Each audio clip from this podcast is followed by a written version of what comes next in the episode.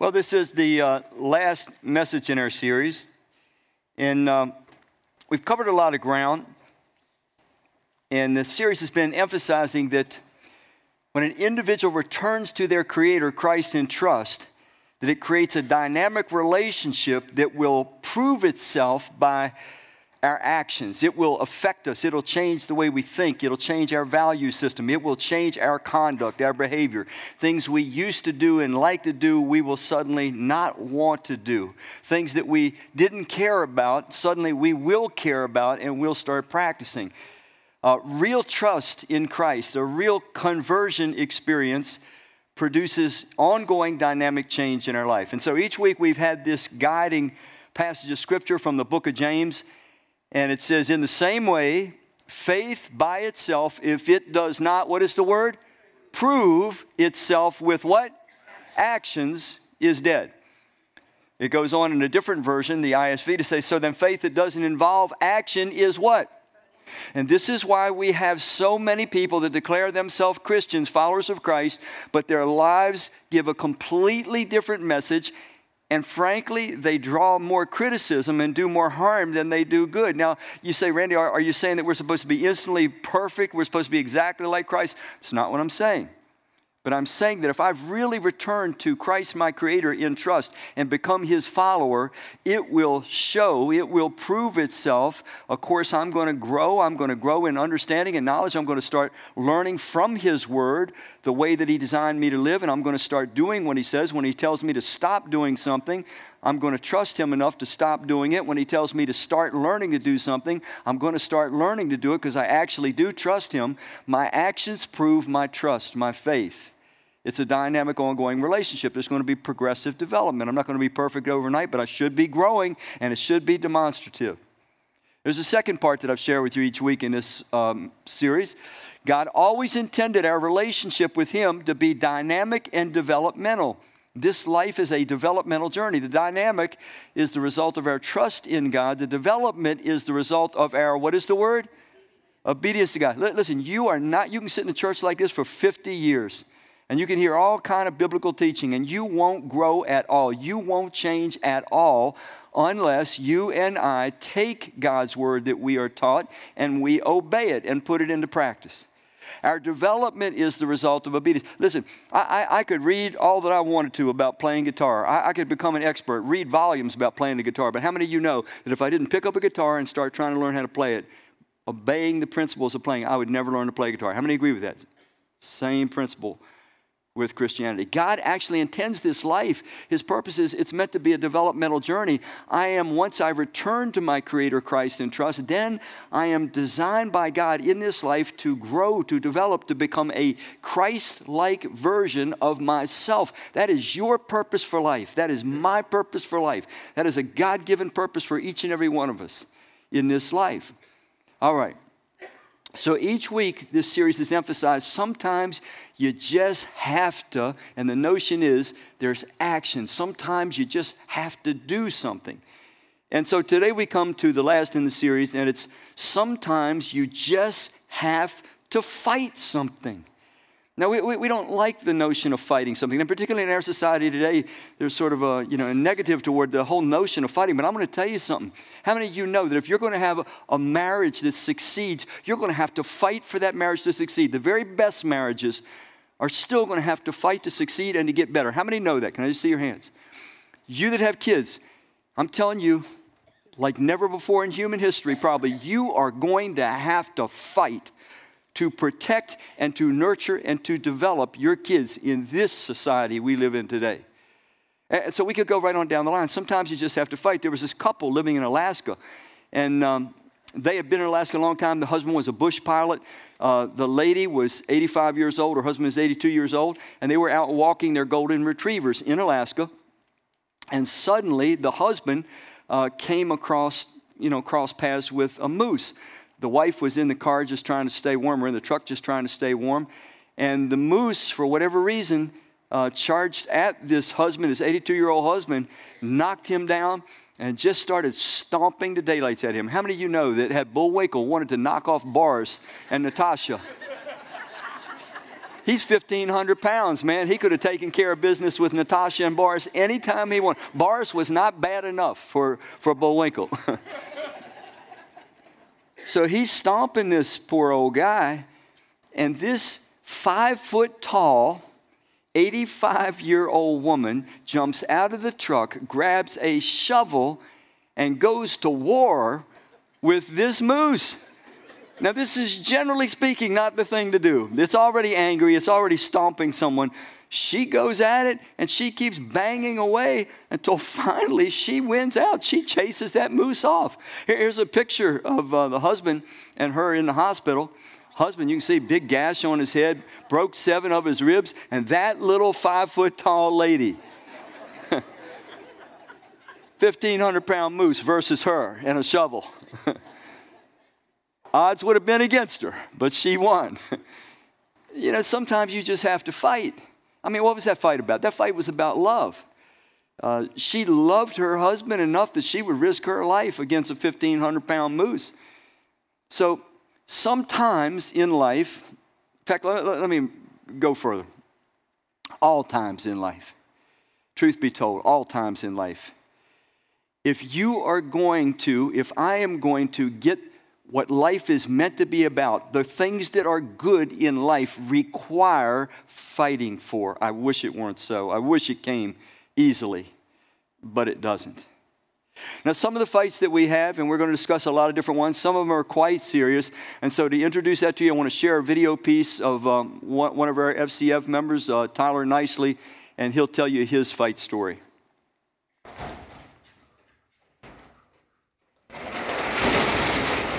started smoking marijuana in high school. When I got to college, uh, I became exposed to, to a wide variety of different drugs. That's where I started to really fall off the tracks.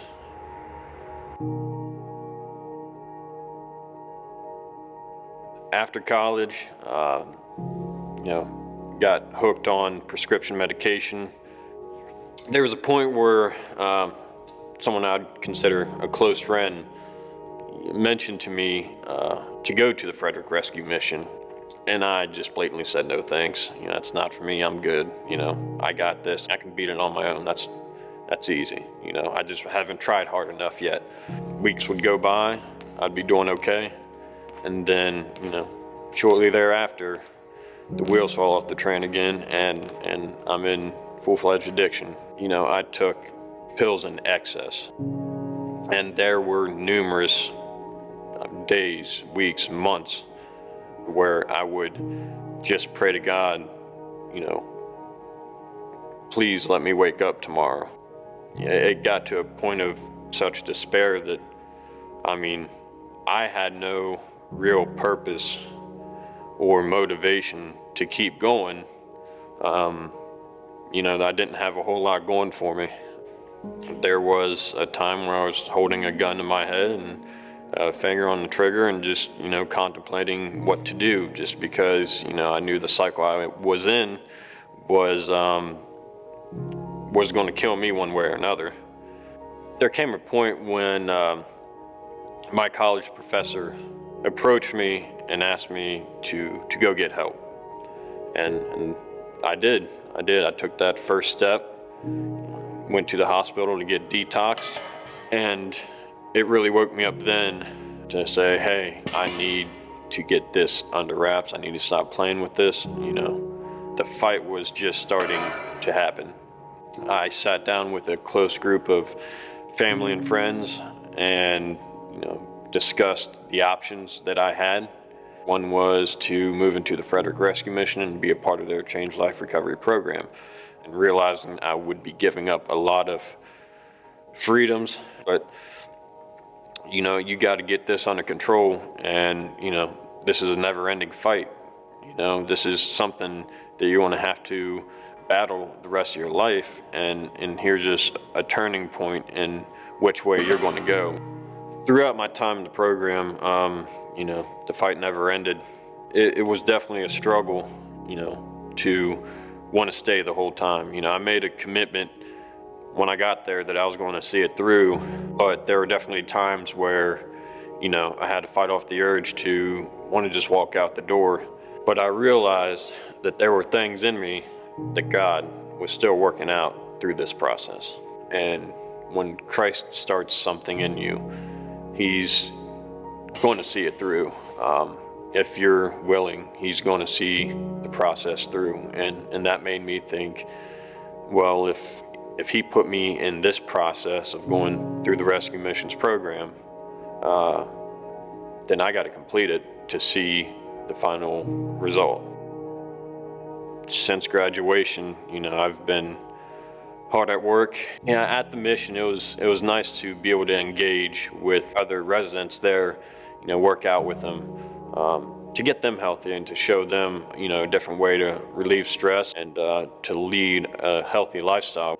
That led me to really think and pray about: is this something I'd do professionally? And uh, you know, I'm, I'm currently in the process of being certified as a, as a personal trainer. I got a full-time job working at the Green Valley YMCA as the membership and program engagement director. It's something that I cherish because of that feeling you get seeing someone else happy and, and seeing someone else get healthy and, and really have a better quality of life. I know that the fight's not over, but I'm beyond convinced that it's worth it.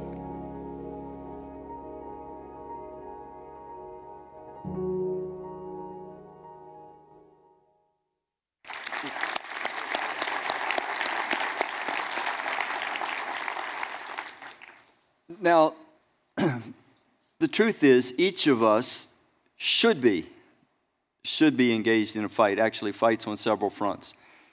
And the fights are not going to end until our life ends. And that's, that's part of God's plan, part of His methodology, part of His character formation process.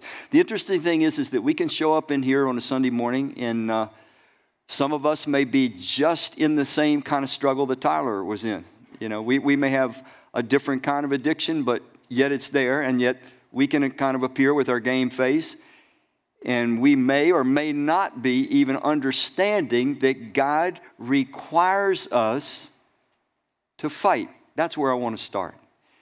There, there's a lot of bad teaching. I wish it weren't so that goes on in churches. There's a lot of bad Christian books that are written that give the notion in one way or another that once you return to your Creator Christ in faith and you trust Him, that everything is smooth and easy and breezy, and that frankly, all you ever have to do is let go and just let God. You just make this big surrender, and that's all you have to do, and God just kind of comes in, sweeps in, transforms you from the inside out. I'm just curious. Any, have any of you come across teaching like this in any form or another? Ever heard of it? Can I? Yeah, it's really common, it's really pervasive, and it's really false. It's not biblical. It's not backed by anything in Scripture at all. If you're clinging to this, I beg you to let it go because it will not serve you well. It will not release you. You'll never know what it is to be victorious. You'll never know what it is to have the kind of peace and joy that God intends you to have, that you can have if you're willing to fight. The two are not contradictory. Now, I want to take you through a timeline. In this series of messages, we, we've tracked some time. So let me just really quickly show you. We started with the character of Noah, and then we went to Abraham. You can see the timeline, you know, about 512 years from Noah to Abraham. And then from there, we went to Joseph. And then from there, we went to Moses, which was last week. And now from Moses to Joshua, just 40 years. Where we start today with Joshua, just 40 years has transpired since Moses, you know, kind, kind of ends his mission. So with that in mind, I'm to I'm to read a text before we go to those maps, okay? So just hold off on the map. So if you don't mind, turn to page 241. It'll be the book of Joshua, page 241. We're just going to read a few verses and then I'll show you some things after that. So Moses has, has died. The children of Israel are still not in the promised land. They have been wandering around in the wilderness for 40 years. Page 241, Joshua chapter 1, I'm going to start with verse 1. It says, After Moses, the Lord's servant, died, the Lord said to Joshua, son of Nun, Moses' assistant, Moses, my servant, is dead. Get ready, cross the Jordan River, lead these people into the land which I am ready to hand over to them. I am handing over to them every place you set foot, as I promised Moses. Your territory will extend from the wilderness in the south to Lebanon in the north. It will extend all the way to the great river Euphrates in the east, including all of Syria, and all the way to the Mediterranean Sea in the west. Now, let me show you what that territory looks like. Let me get the first map. And this first map is a little different than what I just described to you. This is from Genesis 15, 18 through 21. This is the original boundary of the land that God said was the possession of Israel forever, perpetually. I want you to look at the area. The boundary goes all the way up, it takes in most of Turkey. It takes in most of Iraq. It takes in all of Syria, all of Jordan. It takes in a good bit of Egypt, a good bit of Saudi Arabia, Lebanon completely. And that little red you see in there, that's the actual land that Israel now possesses. It's about the size of Connecticut. There's about 8 million people living in Israel today. 8 million, that's a very small population. But that's the land that God told them was theirs forever. We're hearing these, these debates now about carving up Jerusalem. And I'm telling you, this is a huge mistake. God has given this land to these people, they will possess it. You will live to see it, no doubt. And so tuck that away when we go further. Now, let me show you the description of the boundary that we just read. It's interesting that it didn't include Turkey. Turkey was where the Hittites were, were uh, living at the time when the promise was given to Abraham, and I'm not sure why God left that out, but you can see it's the same territory. Almost all of Syria, a lot of Iraq, you know, a lot of Egypt, Saudi Arabia, all of Jordan, all of Lebanon. And then that tiny little reddish in there is what Israel now has. But this is the land that God said to Israel. So when you're listening to all the things you listen to on the news, you need to understand what God said. God says Israel was forever given all of that land. They've never possessed all of it, but they sure as heck deserve all of Jerusalem. So whatever your thoughts are on that, that's what God says. So that's just an aside in this whole thing. So let me go on reading. Let's go back to Joshua, and we'll pick back up in verse 5. The Lord says to Joshua, some 40, 40 years now, he's been Moses' partner. He says, No one will be able to resist you all the days of your life. As I was with Moses, so I will be with you. I will not abandon you or leave you alone. Be strong and brave. You must lead these people in the, what is the word? Conquest of this land that I solemnly promised their ancestors I would hand over to them. Make sure you are very strong and brave. That's the second time. You don't have to tell somebody be very strong and brave unless they're going to face something that makes them scared, right? So be very strong and brave and carefully obey all the law my servant Moses charged you to keep. Do not swerve from it to the right or to the left so that it may so that you may be successful in all you do.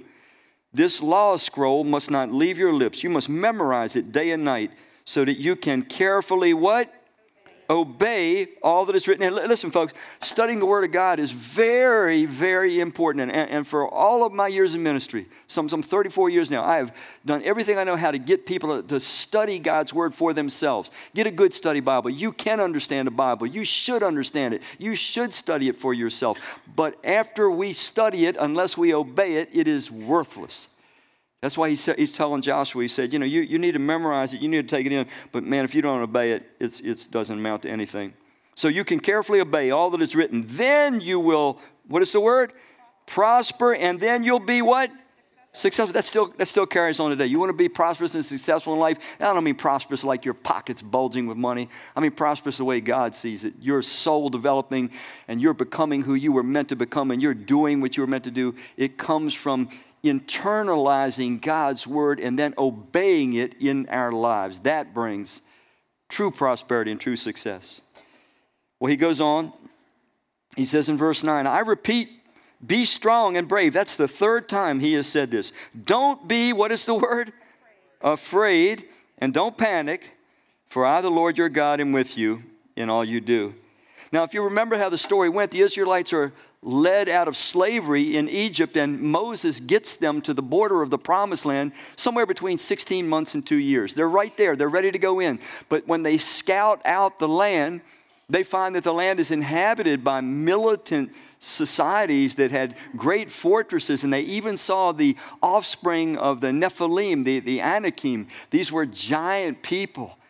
And so they come back with a bad report and they tell Moses and Joshua and Caleb and, and the elders and leaders, they say, you know, God's, God's brought us out here to slaughter us and to kill us and, and to kill all our kids. We can't fight these people. He's not giving us this land. These people are ready to go to war. And that's why they ended up wandering around in the wilderness for 40 years. God said, okay, turn back, turn back. They don't trust me. They're, they're not ready to go in. Now, this is their kids, though, that have wandered around in the wilderness for 40 years, and they're ready to fight anybody that moves, okay? They're sick of walking around in circles in the desert.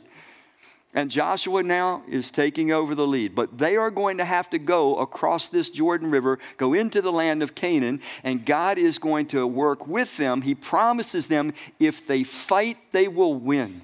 He says, Everywhere your foot steps, the land is yours. But they understood what this means. What their moms and dads wouldn't do, pick up sword and trust God for power to fight, put the personal risk on the line. This generation under Joshua, they were ready to do. And some of you might be thinking, boy, this sounds like bad. Why would God want to drive these people out? Well, if you read in Genesis 15, it says that, that the only reason he was going to wait 400 years or so before driving these people out, they were very wicked society, very evil, but he was going to wait on them for about 400 years because their evil hadn't come to its fullness. God patiently waited for 400 years before he drove these people out through the Israelites. So, this is the picture. They're, they're about to go on a conquest. It's going to take them about seven and a half years to more or less gain the territory that God wanted them to gain. And they never gained it all. They never fought far enough, hard enough, long enough, thoroughly enough to rid the land of all the destructive forces that God intended them. And God even told him, He said, You know, the ones you've left behind in the land, they're going to be thorns in your sides. They're going to cause you nothing but trouble. And any of you that have read the book of Judges, you see that's exactly what happens. The people that they left behind caused rebellion after rebellion, war after war after war.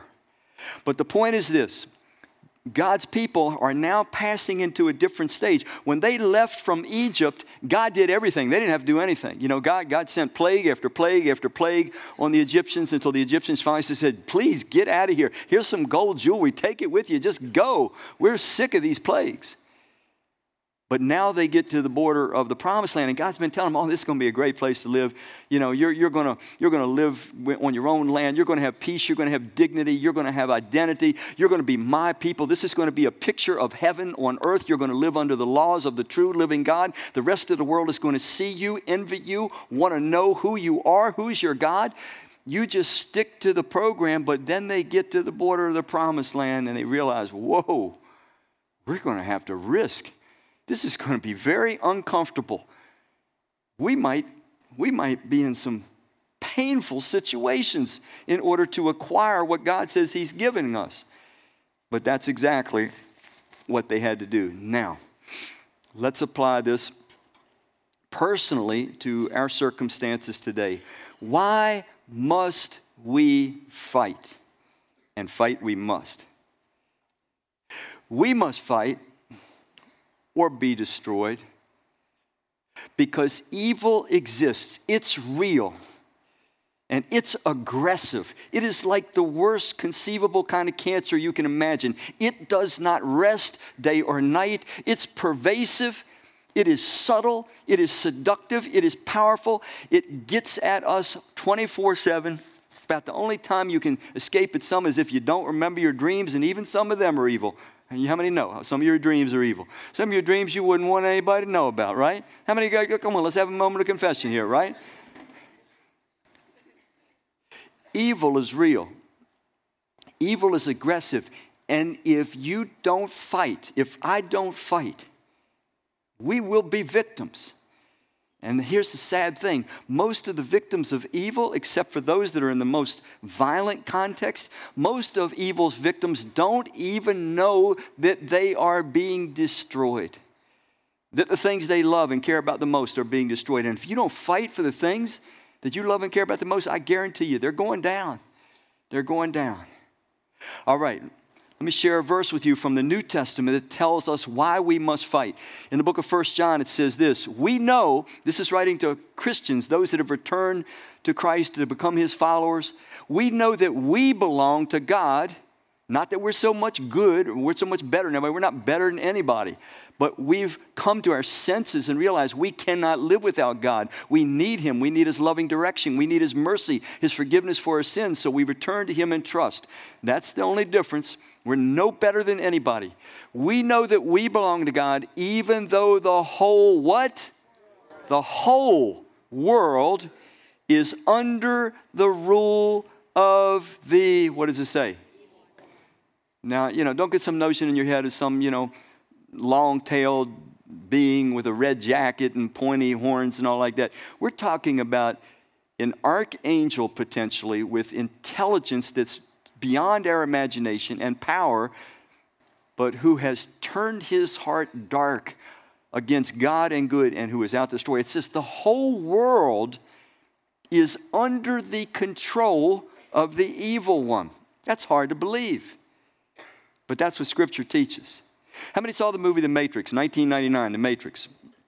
One of the first movies warning us about something very, very dangerous that's right now in our face uh, AI, our artificial intelligence. The first movie warning us about AI was in 1984, The Terminator.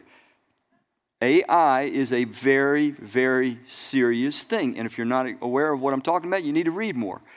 But anyway, the movie The Matrix, you that are familiar with it, people are going through life and they're going their routines, they're going to their jobs, they're, they're happy go lucky, they think everything is normal. But what you find out is that they are actually in pods, and the machines, artificial intelligence, have taken over the world and they're drawing the electrical current from physical beings projecting images into our brain so that, that we think we're living a regular life, but we're not living a life at all. We're in a pod having our electric energy sucked out of us, and everything we see is fake, it's not real. And it's a good depiction of this notion that the scripture teaches that the whole world, with all of its philosophies, with all of its governmental ideas and philosophies, with all of its multiple religions, with all of its distractions, with all of its beauty and charm and seductive sophistication, the scripture teaches it's this vast, complex, seductive, sophisticated system that's meant to just keep us in a stupor so that we stupidly march toward our end, our slaughter, without ever knowing who we are, why we're here, what this was all about, what we were meant to do with our life, what we could have done with our life, where we are going after this life ends. This vast, complex, beautiful system is all meant to keep us happily, stupidly on the path to destruction without ever understanding a bit of it. And it says that's where most of the world is. Here's another scripture in the New Testament book of Ephesians. Paul, writing to followers of Christ living in the city of Ephesus, he says, Hey, listen, you know, we're not fighting against flesh and blood. Don't think that it's people. People might be persecuting you, people might be giving you a bad time, but, but don't, don't get all hung up on people. He says, we're, we're not fighting against flesh and blood enemies, but against evil rulers and authorities of the what kind of world? Unseen world, against mighty powers in, the, in this dark world, against evil what? Evil spirits in the heavenly places. We're talking about angels. Scripture teaches that one third of all the, the angels that God made have rebelled against him, following Lucifer's lead, Satan's lead, the devil's lead, whatever you want to call him. And, and so these are the architects of governmental ideas and religions and, and social distractions and fads and trends and false value systems and all these things book of James makes it even more blunt about the necessity of us fighting. James says this, James, the half brother of Jesus, he says, So submit yourselves to the one true God. That means I'm going to do your will. I surrender to do your will, oh God. I'm going to submit to you. And then what does he tell us to do? And do what? Fight against, here's the name, this, this intelligent being, the devil, but not just against him and his what? That, that word schemes, it means his strategies. Uh, he has lots of strategies to keep human beings from ever knowing the truth about our Creator that He's good, that He's righteous, that He's loving, that He loves us more than we love ourselves, that He knows what's best for us and wants what's best for us. He tries to keep that away from us, to just keep us happily, busily, stupidly plunging further and further into destruction. We're to fight against His schemes. If you do, if you fight against Him and His schemes, if you do fight, remember this, if you don't fight, won't apply. He will run away. What does it say? in failure. Now, this doesn't mean that you got to be thinking every day, I think Satan's out there ready to stop my car from starting today, you know, or Satan's behind that bush. Or, you know, every time somebody talks to you, I, I know you're there, Satan. I know. Don't do that because he'll just laugh and, you know, watch you go crazy. Um, no, don't give him much credit at all. You, you really research the New Testament, it kind of says he's there. It kind of says he's trying to do his destructive thing, but it kind of says to us that greater is he that is in us than he that is in the world. We keep our eyes and our focus fixed on Christ. We live to do the will of God. We understand the Word of God. We carry it out, and we don't frankly have to think much about Satan at all. But we must understand that he has tactics, he has a, a world system, and we must be able to fight against those. God wants us fact, it's always been God's plan.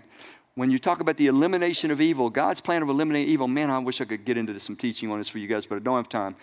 It's always to involve those that love Him and love righteousness. It must be so. That's the only way that evil can ultimately be eliminated. I, I have so much I could teach on that, but we can't do it this morning. Let, let, let, me, let me go on with one more verse from the New Testament about the necessity of fighting. In the book of 1 Timothy, the Apostle Paul, writing to his protege, a young man named Timothy who was watching over a disturbed church in Ephesus, he says, Fight the good fight for the true faith. You must fight for churches to stay healthy, to stay strong, to stay on mission. For Christians to grow, it requires a fight. If I could go, go back, okay, fight the good fight for the true faith. Hold tightly to the what? To the eternal life to which God has called you. What does it mean to hold tightly to it? You see, the scripture teaches that when you or I put our faith in Christ our Creator, when we return to Him and say, Lord Jesus, I'm going to trust you and I'm going to follow you and I'm going to follow you fully, I'm going to follow you freely, and I'm going to follow you forever because I really trust you. It says that God gives us the forgiveness of our sins and the gift of eternal life. Of course, that's in His kingdom. But what we don't understand about eternal life, we, we tend to think eternal life in a chronological or quantitative terms. It's living forever, it's immortality, and it certainly is that. But it's much more than that when you read scripture. Eternal life is a qualitative kind of life. It's the quality. It means the kind of life that can actually endure forever and everyone in the universe would be safe and loved and respected and happy. To have that kind of eternal life requires everybody trusting the Creator and living the life that the Creator says is the only way life can work. As long as you have evil, you could have people living forever, but what would you have? You'd have a horrible, violent, kind of an existence. Because once, once you take somebody that, that is on an evil path and they know they're not destructible, how do you stop somebody like that? So, eternal life is, is, qualitative as well as quantitative. And it says that right now in this life, we're to take hold of it, which means when we look at Scripture and God tells us how we're designed to live and we start living that way, we are living the eternal life that will extend forever already.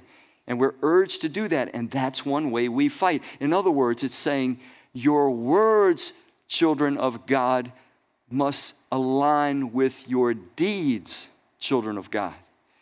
There has to be congruency. And again, I'm not trying to say perfect because we all know that we're in a process. It can be a messy process, it can be lots of ups and lots of downs, but it ought to be developmental growth that is recognizable both to us and to those that rub shoulders with us. So, okay, so now we know why we must have to fight. Let's talk a little bit about how we fight. Listen to yet another passage from the New Testament, the Apostle Paul writing to followers of Christ living in the city of Cor- or uh, Colossae. He says, Christ's resurrection is what? Your resurrection too. That's kind of a mind bender. But it's kind of saying when Jesus rose, Picture yourself as having risen with him. In other words, you're already, in the book of Ephesians, it says you're already seated in the heavenlies with Jesus. Now, obviously, we're down here seated, but he says, think of yourself as already in heaven. Christ's resurrection is your resurrection too. This is why we are to yearn for all that is where? Above. That's where reality is. This world is, is an illusion, more or less. For that's where Christ sits enthroned at the place of all power, honor, and authority. Listen, when Jesus was on that cross, he didn't look like he had power at all. It looked like that wickedness and government corruption and the Roman government corruption and the, the false religion of the Jews that day, it looked like they had triumphed. It looked like lying and scheming and power and violence won. But Jesus rose from the grave and he showed that all those forces that are so intimidating on this earth are really impotent against God. He's alive. He's enthroned. He is working out his plan. The world may seem out of control, it is not out of control at all. He's working his plan. And it's saying that we've got to keep our minds there. Keep your hearts and minds. It goes on to say this Keep your mind on things where? That's hard to do. That requires a fight because this world, this society, this life that we have to live in, it just gets all into us. It's, it's real.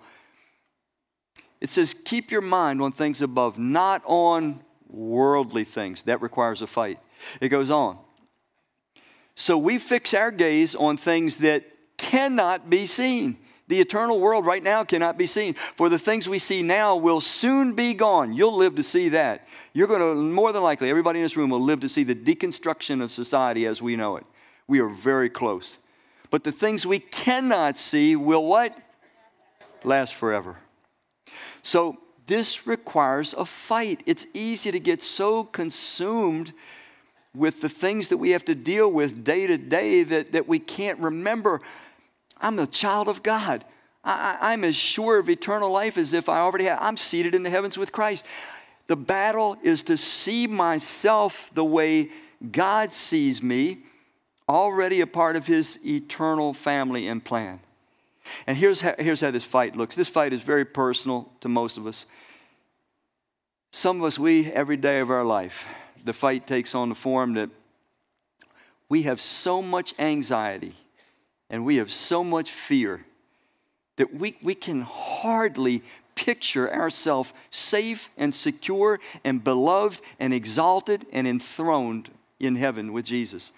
It, it, takes all the fight, all the energy we have just to function normally because we're scared all the time. We're scared every way we, we go. We can't even keep our minds clear. It's a fight to keep our minds clear. Some of us are so full of feelings of inferiority, insecurity, self loathing that it is a fight just to function and, and, and to try to believe that anybody would ever like us, that we would ever fit in anywhere with anyone at any time, that we would ever actually ever be loved, and that people would stay loyal to us, that we wouldn't be rejected or abandoned or betrayed at some point. It is a fight to believe these things for some of us. It's a fight every day. Some of us, because of things that have been done to us and things that we have done, we have to fight every day of our life, some of us to get, to get some degree of freedom from the pain, the guilt, the shame. Now, now, Jesus doesn't want us to feel any of that, but it's a fight to believe that He loves us, He forgives us, He knows us. He's going to transform us to His own image. He wants us to cooperate with Him in His life, but some of us have to fight because it keeps coming back and back and back. These memories, these feelings, this, this haunting guilt and shame, even though we know we're forgiven, and it torments us. And so, some of us, these fights are very personal, very hidden. We smile at people, we function, but it takes a fight. Some of us, as Tyler shared his testimony, it's a fight with addictions of various sorts. And some of us can look so together and yet be so really untogether and so utterly addicted. And you know what? You don't, you don't ever get free unless you fight it, and you don't fight it until you own it. That's the start of that particular fight. But these battles, they're real. And if we let these feelings about ourself control us, they will keep us from living the life that God wants us to have, being the people that we can be. You see, these Israelites were guaranteed a victory, guaranteed no matter how big and bad the opposition looked, guaranteed no matter how overwhelming the problems looked, they were guaranteed a victory if they would, what is the word I'm looking for? Fight. Sometimes you just got to fight something. If you don't, you don't, then you'll settle for a quality of life that is far below what God wants you to have. You just got to fight. You just got to fight. Get away from the notion that God's going to do everything for you. Let me read some more verses that, that show where our fight you know, really revolves around. It says this in the book of Romans, chapter 12, verse 2. It says, Do not allow this world, this society, to do what? In other words, it's going to try to squeeze you and I into its mold. It's going to try to get us to, to blend in, to live like everybody else, to embrace its value systems, to embrace its habits, its ideas, its ideology, its religions, its worldviews. And it's saying, you got to fight this thing because it's going to keep trying to squeeze you in. Nobody wants to be, you know, looked upon as being different, but that's what we are called to be. Do not allow this world to mold you in its own image. Instead, be transformed. How? How? From the inside out by renewing our minds. What is renewing our minds? It's we get God's worldview, His view of life from His scriptures, and we let that fill our minds and develop our value systems and our priorities and our practices and our conduct and our behavior. How many of you wish at times, come on, be honest, how many of you wish at times you were Amish? Because, you know, like you look in your closet, do I wear the white or the black? That's it, man. But no, no, no, no. The styles keep changing, and you're like, oh shoot, man, those pants I'm wearing are too baggy now. They're, you know, we're always, you know, you look in the closet. Whoa, what matches? If you're Amish, you're like, do you wear the black or the white? No, the black, the white or the black. It's the same. now I'm not saying we all become Amish, but that's how the world squeezes us. And I'm saying we got to get weird on this. Um, it's not so much about dress, it is a lot about issues of morality and conduct that we need to weigh out value systems and we need to fight. I'm telling you, it's a big fight because the world now is putting a big squeeze on us that if we don't think about certain subjects the way they think about them, they're making us to be evil people.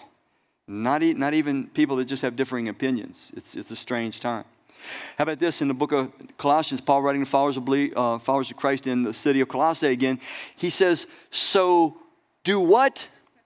Put to death. Does that call for somebody to make a decision and, and an act of their will? If you're going to put something to death, do you have to say, okay, I'm going to have to take action. I'm going to have to exercise my free will? How many of you agree with that statement? That verse alone negates all this nonsense, let go and let God. You can let go and let God and just watch your life slide down the tubes into a direction you don't want it to go. We, I must, follower of Christ, we must put some things to death. Take action. What do we need to put to death? So put to death whatever in your nature belongs to the earth. What are the things he's talking about? Sexual immorality. I must put it to death. You must put it to death. Do I need to describe what everything is in sexual immorality? Do I need to do the Bill Clinton thing with you? You know? do you got to describe every little bit of sexual immorality or do you get it? Okay? Sex is God's idea between a husband and a wife. Okay, let's move on. Sexual immorality, impurity. I think we all know what impurity is. Shameful passion, evil desire, and greed, which is, I need just a little bit more. I'm never quite content, which scripture calls idolatry. It is, it is trying to get your sense of significance, security, and satisfaction from persons, places, and things, and particularly from money. So I'm to put this stuff to death when I see it in myself. Now, God's going to help me, just like the Israelites. You go across that Jordan and you fight and you take this land, Joshua. Be strong, be brave, be strong, be brave, be strong, be brave. He said it to him three times. But you got to fight, man. If you fight, you'll win. If you don't fight, you'll live in this mediocrity that you've been living in. You got to put some stuff to death. You can pray for it to go, but it won't go. The Israelites could have prayed for the Canaanites to leave. Oh, God, we ask in your name. Cause the Canaanites to move. Not going to happen. You have sexual immorality, you have, you have evil desires you have greed, you have these things. You, you can pray about them. Go ahead, please do pray. But if you don't fight, if you don't put them to death, they are going nowhere and they will take you and I down ultimately. Deprive us of the quality of life that Jesus wants us to have and the quality of life that He wants to be evident to other people who interact with us. Let's look at another one that calls for acts of the will again. But now put off to put something off, it's, it's like taking clothing. How many of you know you'll go home tonight and you'll, you'll take some clothing off and maybe put some pajamas on or whatever, but you'll, that's what you, you, you have to do it. It's an act of the will. Put off all such things as anger. Some of you say, well, but I'm Irish. I can't get rid of anger. God says you can. If you'll fight, put it off. Rage, Malice, malice is that nasty, always looking for the worst in somebody, always looking for the chink in everybody's armor, always wishing for the worst in people. You like it when somebody is in trouble or takes a fall, you know. Put off malice, slander, you know, that's always cutting somebody, you know, putting them down. Abusive language, you know, that's just cursing, profanity. Nobody in here uses profanity, do they? Uh, uh okay, so you don't even need that one. Abusive language from your mouth. It's just words, Randy. No, it's not. You know it's not. You're intelligent people. You can find better words. You don't have to cuss, right? How many will fight that? You, if you don't fight anything else, you're going to fight dropping those F bombs occasionally, giving yourself permission for that. Is that, is that enough? Can we just at least do that? Okay. So you can see we're to take action, but God's going to empower us because these are things that He wants us to conquer and to rid ourselves of, and He will empower us to do that. Now, these things usually happen in very subtle ways. They're, they're not big and they're graphic. I came across a story of this lady. She's the wife of a guy named Dave Goetz. He was a former pastor. He's been involved in Christianity today in lots of different positions. But she's a nurse, and she switched her position, took a new nursing job. She was quite excited about it. And her first day at work, she's to give this little kid an immunization. And so she's confident, competent nurse, done it for years. She gives the kid the immunization, and then as she's going out to the office, she notices in her pocket that the seal was still on the immunization that she was supposed to give the kid. She gave the kid the wrong thing. So here's the actual conversation that she said went through her head. Let me just read this. She says, first of all, it's her first day on the job. She said, I can't tell the doctor. This is my first day on the job. The doctor will think I'm incompetent. Second train of thought it, it, it can't hurt him, can it? it? It doesn't hurt to be immunized twice for the same thing, but he does need the right vaccine.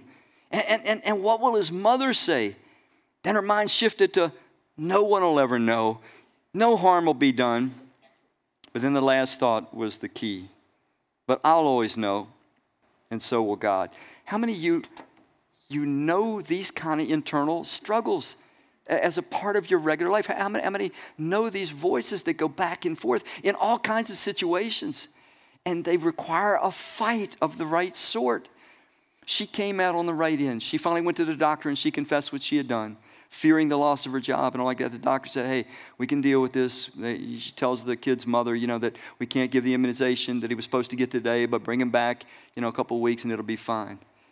But we go through these internal struggles. They might seem small and inconsequential, but each time we yield to them in the wrong way, we lose ground and, and a little bit of desensitization occurs in our soul. I, I, mean, one of the things that the dark forces are always trying to do, listen to me carefully on this. I'm going to go through a bunch of D's. The first thing that the dark forces are always trying to do is to distract us from the truth about God and the truth about life. Just keep us stupidly happy until our last breath. The second thing the dark forces try to do is to desensitize us to how terrible evil is and how beautiful God and goodness is. The third thing they do is they try to ultimately, if they can distract us and desensitize us, debilitate us. Get us to the point where we're losing function in various areas of our life. We, we can't love. We can't do what is right. We, we are more and more restricted in our behavior and in our views and thinking, and we don't even know what's happening, but we are becoming less human and less alive. And then finally, if they can, what they want to do is after they debilitate us sufficiently, is to destroy us.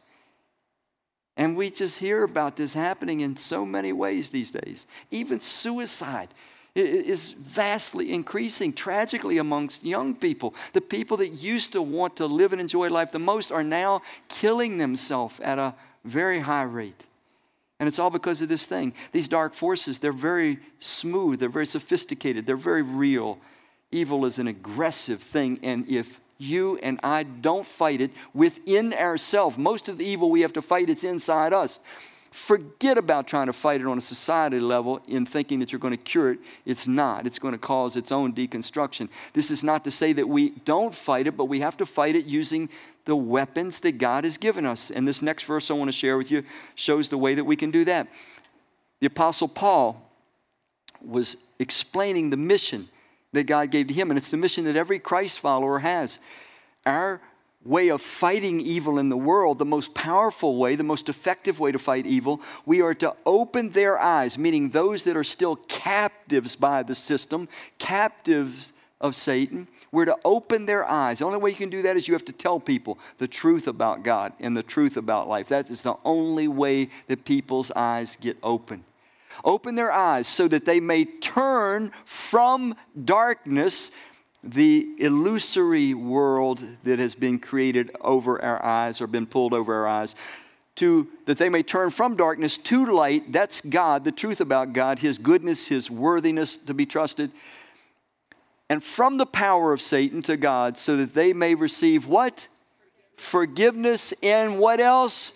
Release from what don't ever subtract those two. There's too many doggone people in churches today that all they want to do is babble about forgiveness of sins. But the scripture indicates that only those that want to be free from their sins actually possess forgiveness of their sins. Let me repeat that. The scripture teaches that only those that actually want to be free from sinning are those that actually have forgiveness of sin. As long as I still as long as I still want to sin, but I just want to figure out how to get that doggone elevator to go up when I die. I'm just lying to myself. I'm trying to pull a con on God. I'm trying to, I'm trying to, you know, pull something on Him.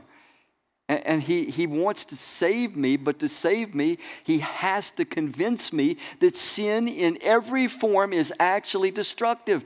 It, it's like a doctor trying to plead with a patient you can't keep living this way. You are destroying yourself. You've got to stop. And so that's the notion. So, the way we fight evil is to do whatever we can to open people's eyes. And, it can happen in all kind of subtle forms. One of the things we've taught in here for years is the power of one.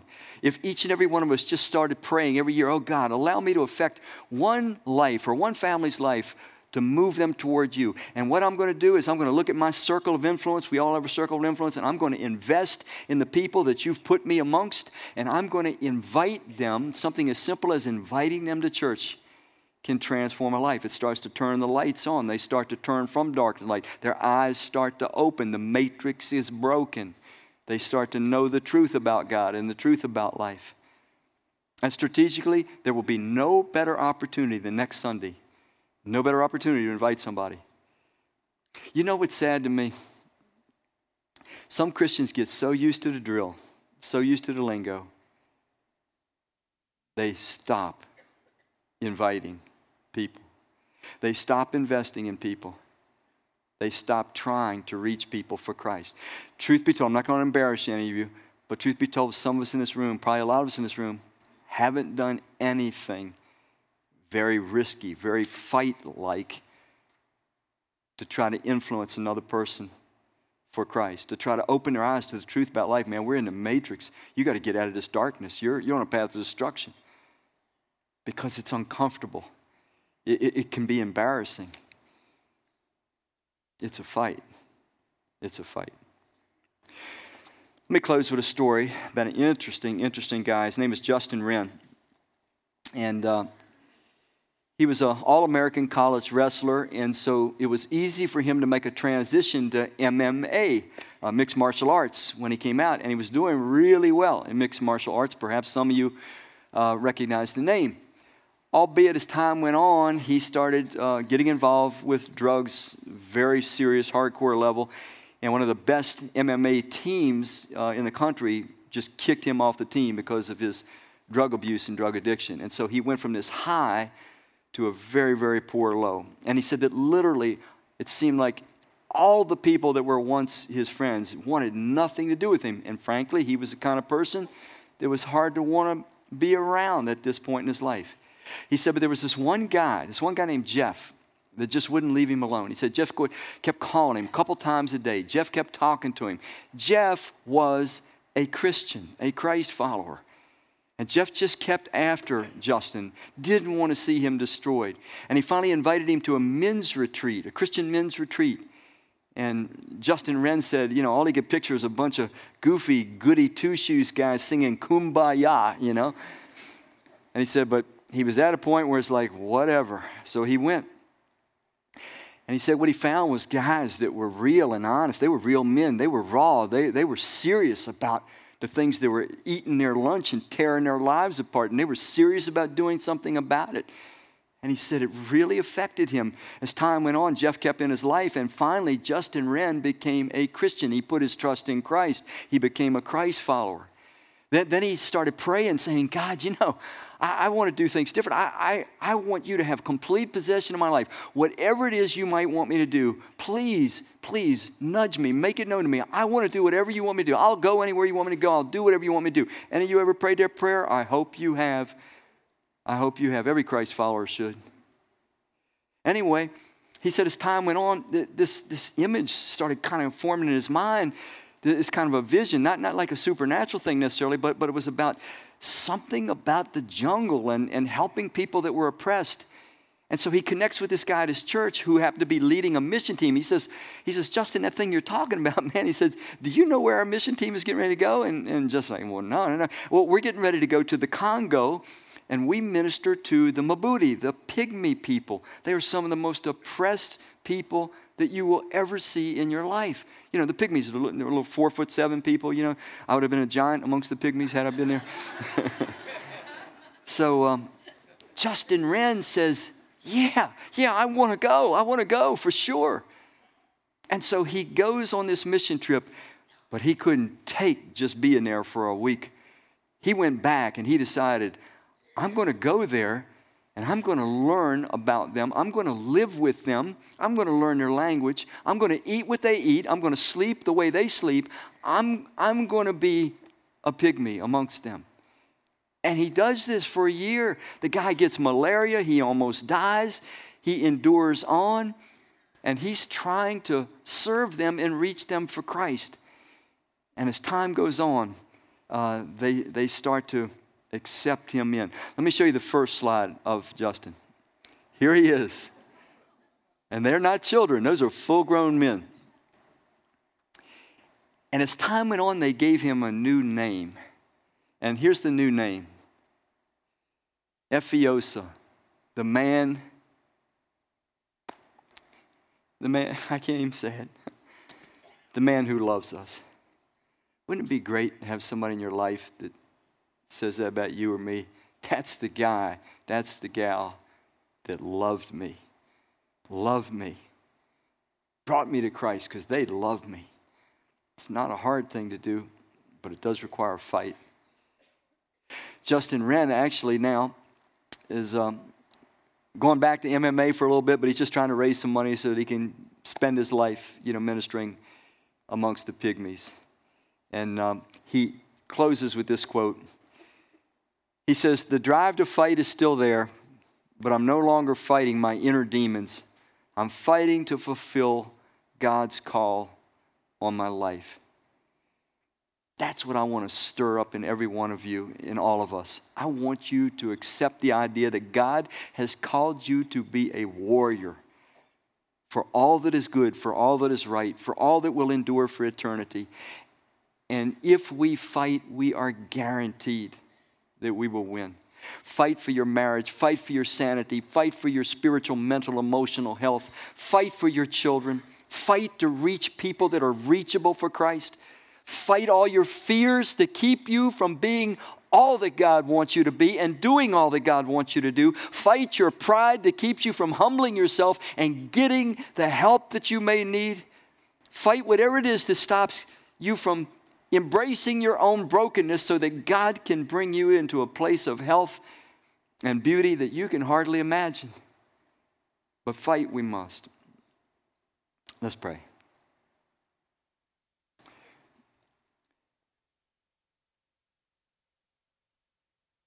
Father, you know our hearts, and you know that the sad truth is we are lazy creatures, and we don't like to put effort forth for much at all. We'll let things collapse around us. We'll let problems go untended to. We'll let your kingdom suffer from lack of workers and those that do outreach. We'll let our lives limp along rather than just do what you call us to do to fight, to be warriors. You know it's in my heart. I pray so much that you will stir the hearts of each and every one of us this morning. Give us that certainty. You promise we will win if we fight. We don't have to live at this lower quality of life. Stir our hearts. And especially if there's any here that are still fighting their pride and their determination to rule and ruin their own life, fight with them, I pray, Spirit of God, to see that trusting you, Lord Jesus, their Creator, is the only way that life can ever possibly work. Make us warriors. Make us warriors. May it start right here, right now. I ask it in Christ's name. Amen.